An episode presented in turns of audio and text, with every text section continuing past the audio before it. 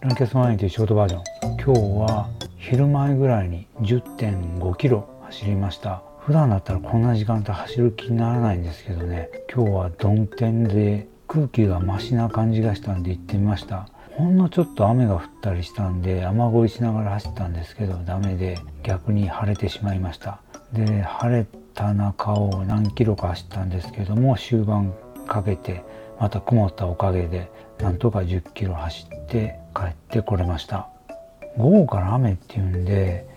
それを待ってもええかなと思ったんですけどもこの間プライムデーで頼んだやつが続々と届いてるんですけどもそれ待たなあかんっていうのもあったりで待った挙句結局降らんかったっていうのが何回も続いてましたんでね。もう今涼しい感じしてたらもうその時間に走っとこうっていうんで午前中に走ってきました。まあなんかすごい雨でランニングどころじゃないような地方もあるみたいですけど皆さんいかがでしょうか？ではバネでした